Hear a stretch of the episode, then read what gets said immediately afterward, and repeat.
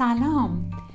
می‌دونین که بهترین کسی که میشه بهش مراجعه کرد برای اینکه آدم درد و دل کنه اگر خدایی نکرده مشاجره یا جر و بحثی بین خودش و همسرش اتفاق افتاد کیه؟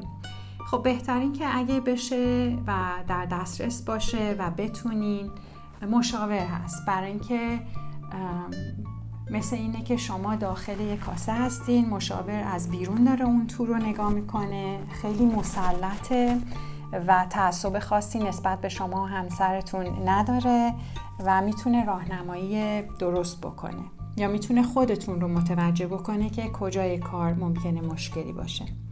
اما اگر مشاور در دسترس نبود چون همیشه که نیست گاهی شما ساعت دوازده شب یه جر و بحثی پیش میاد خیلی هم بهتون فشار اومده خیلی هم ناراحت شدین تو خودتونم نمی‌تونین تا فرداش نگه دارین. خب مشاورم که در دسترس نیست. اینجور موقع ها بهترین آدم کیه؟ قطعا دوستانی که از جنس خودتون هستن نیستن. یعنی اگر معنس هستین معنس و اگه مذکر هستین مذکر. چرا؟ چون دیدشون به مسائل و دنیا خیلی شبیه دید خود شماست و چیزای دیگه ای رو که ممکنه شما از قلم انداخته باشین معمولا متوجه نمیشن. و خب تخصصش هم که ندارن شما هم که خیلی دوست دارن. ممکنه که حرفی بزنن که یا اوضاع خرابتر بشه یا شما رو ناراحتتر کنه. و ممکن هم هست که این حرف پیش خودشون نمونه. پس بهتره که دور دوستا رو خط بکشید به مادر، پدر، خواهر، برادر اینای خودتون هم هیچ وقت نگین. دلیلش هم اینه که ممکنه که این افراد رابطه خیلی خوبی با همسر شما داشته باشن و این حرفایی که شما میرین می‌زنین یا این رابطه رو خراب می‌کنه و یا اگه رابطه معمولی دارن یا خوب نیست خب قطعا بدترش می‌کنه. و بعدم بالاخره مادر و پدر و خواهر برادر هر نفر اون آدم رو خیلی دوست دارن و روش یه تعصب خاصی دارن و وقتی بدونن که یه کسی باعث اذیت و آزار روحی روانی شده و ناراحتش کرده خب ناراحت میشن و بازم حرفی که می‌زنن یا راهنمایی که می‌کنن به خاطر اون تعصبی که نسبت به شما دارن ممکنه که اشتباه باشه. پس این گروه هم که هست میشن. بچه هم که کوچیک باشن که اصلا هیچی بزرگم باشن بچه آدم بچه آدمه. بچه آدم دوست آدم نیست که آدم بخواد بره باش صحبت کنه. این یکی. دوم این که بچه ها رو این وسط انداختن یکی از اشتباه ترین کاراست. ممکنه یه آدم همسر خیلی بدی باشه ولی والد بسیار خوبیه. و ما به عنوان مادر یا پدر این بچه اصلا اجازه نداریم که اون آدم رو تو ذهن این بچه خراب کنیم. بچه ما هم مادرش رو بسیار بسیار زیاد دوست داره هم پدرش رو بسیار بسیار زیاد دوست داره و همین جوری هم باید نگرش داریم. حالا همسر شما ممکنه بسیار میگم از نظر شوهر خوبی یا خانم خوبی بودن خیلی خیلی ایرادای زیادی داشته باشه ولی ممکنه که خب بسیار مادر خوبی یا پدر خوبی باشه. پس بچه که اصلا هیچی رابطه ما با فرزندمون همیشه رابطه والد و فرزندی باید بمونه. نه ما دوست بچه هامون هستیم نه بچه هامون دوست ما هستن. بهترین کسی که می‌تونین بهش مراجعه کنین یکی از اعضای خانواده همسرتونه. حالا چرا؟ برای اینکه این در صورتیه که رابطه ها به صورت معمول خوب باشه. ها لازم نیست عالی باشه ولی خوب باشه. دلیلش اینه که حرفاتون رو متوجه میشن میشنون. ولی خب چون نسبت به شما تعصب ندارن تعصبشون رو بچه خودشون هست یهو یه حرف عجیب غریبی نمی‌زنن که اوضاع رو بدتر کنن. سعی می‌کنن به خصوص اگه اشتباه از طرف بچه خودشون خواهر خودشون برادر خودشون باشه سعی می‌کنن اوضاع رو آروم کنن. دومیش اینه که وقتی یه آدمی 20 سال 25 سال 30 سال توی خانواده بزرگ شده به شرط اینکه خانواده خانواده نرمالی باشن شناخت خیلی خوبی از این آدمی که همسر شماست داره. و ممکنه یهو یه چیزی به شما بگه که مثل آب رو آتیش باشه. یهو بگه بابا این مثلا اگه این دستمال از این ور برداشته این ور این منظوری رو که تو فکر می‌کنی نداشته. همیشه از بچگیش این کارو می‌کرده منظورش اینه. و یکی از چیزهای دیگه اینه که وقتی شما که معمولا این اتفاق میفته زمان میگذره و موضوع رو از روش رد میشین و دوباره خیلی خوشحال به همسر با همسرتون به زندگی ادامه میدین خانواده همسرتون هیچ وقت نمیشن نمیشینن جایی و راجع به همسر شما چیز بدی بگن. به هیچ کس. که این خب برای شما خیلی خوبه. برای اینکه تصور کنین که یه مدت زیادی دنبال یه لباس خاصی میگشتین. کلی وقت گذاشتین بعدم یه هزینه خیلی گذافی کردین رفتین یه لباسی که خیلی خیلی براتون مهم بوده رو گرفتین بعدم کلی وقت باز بیشتر گذاشتین اون لباس رو پیش خیاط بردین یه جاهای خاصیش رو می‌خواستین عوض کنین عوض کردین. حالا می‌خواین برین مهمونی و می‌خواین این لباس رو بپوشین.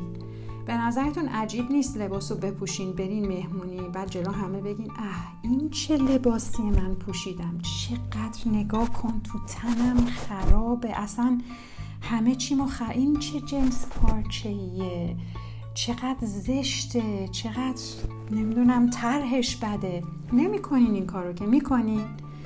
حالا انتخاب همسر که خیلی از این بزرگتر و پیچیده تره چقدر زمان گذاشتین طرف رو شناختین به بقیه معرفی کردین و چه بهای گذافی همه میدن برای اینکه وارد رابطه بشن. بالاخره یه سری از کارهایی رو که قبل از ورود به این رابطه انجام می‌دادن دیگه انجام نمیدن. یه سری کارهایی رو که انجام ندادن انجام میدن. کلی بار مسئولیت رو دوش هر دو طرف اضافه میشه. خیلی اتفاقا با یه ازدواج میفته این همه شما وقت و سرمایه گذاری روحی، روانی، معنوی کردین ازدواج کردین. بعد بریم بشینین راجع به همسرتون پیش دوستتون یا یا آدم غریبه یا خانوادهتون بد بگین. دقیقا مثل همون لباس هست. پس نکنیم این کار رو برای اینکه اول از همه برای خودمون بده. یعنی خودمون و انتخاب خودمون رو می‌بریم زیر سوال. بعدم یه چیز دیگه ایرم که خوب همیشه وقتی که جر و بحث و دعوا میشه در نظر داشته باشیم اینه که آدما رول های خیلی مختلفی تو زندگیشون بازی می‌کنن. یک مرد هم پدره هم همسره هم پسر هم برادر هم دوست هم کارمند رئیس پسر خاله است پسر امه است یک خانم هم همینطور. دختر مادر خواهر دوست کارمند رئیس دختر خاله است دختر امه است. اگر یک آدمی فقط یک دونه از این رول ها رو به خوبی انجام نمیده دلیل نمیشه که بگیم آدم بدیه و اصلا دیگه باید گذاشتش کنار نه. یه آدم ممکنه که پدر بسیار خوبی باشه همسر بسیار خوبی باشه ولی اصلا برای خانوادهش پسر خوبی نباشه. این دلیل بر بد بودن اون آدم نیست. یه خانوم هم همینطور. ممکنه همسر خیلی خوبی باشه دختر خیلی خوبی باشه مادر خیلی خوبی باشه ولی خواهر بسیار بدی باشه. خب اینم باز دلیل بر بد بودن این آدم نیست. خیلی به ندرت پیش میاد که یک آدم بتونه تمام این رول هایی رو که در زندگی داره به خوبی انجام بده و همه رو صد درس به صد درصد برسونه. معمولا نمیشه و معمولا کار بسیار بسیار سختیه. خیلی زمان می‌خواد خیلی انرژی می‌خواد. برای همین خوبه که یه خورده انعطاف پذیری و گذشتمون رو نسبت به آدمایی که تو زندگیمون هستن زیادتر کنیم. چون ایجاد رابطه سخت گرم کردن و به جایی رسوندن رابطه سختتر و نگه داشتن یه رابطه از همه اینا سختتر. حیفه که یه رابطه ای که توش بودیم پنج سال ده سال هفت سال هشت سال سر چیزایی که واقعا وقتی به سی چل سالی که آدم قراره تو رابطه باشه نگاه می‌کنین واقعا در طول این مدت چیزای خیلی مهمی نیستن. آدم بخواد به خاطر این چیزا رابطه رو خراب کنه یا خودش رو ناراحت کنه یا طرف مقابلش رو خیلی حیفه. و اینو من فقط در مورد رابطه زن و شوهری نمیگم. حتی دوستانتون دوستای آدم ممکنه خیلی اشتباه بکنن ولی بسته به اینکه چند سال دوستتون رو می‌شناسین و باهاش در رابطه هستین یه خورده خوبه چشم رو بیشتر بکنیم انعطاف پذیرتر باشیم که این رابطه ها رو از دست ندیم. خیلی آدم سنشم که بالاتر میره چون خودش انعطاف پذیریش کمتر میشه خیلی سختتر دوست انتخاب می‌کنه خیلی سختتر وارد رابطه میشه و میگم واقعا خیلی خیلی خیلی خیلی حیفه. روزتون خوش.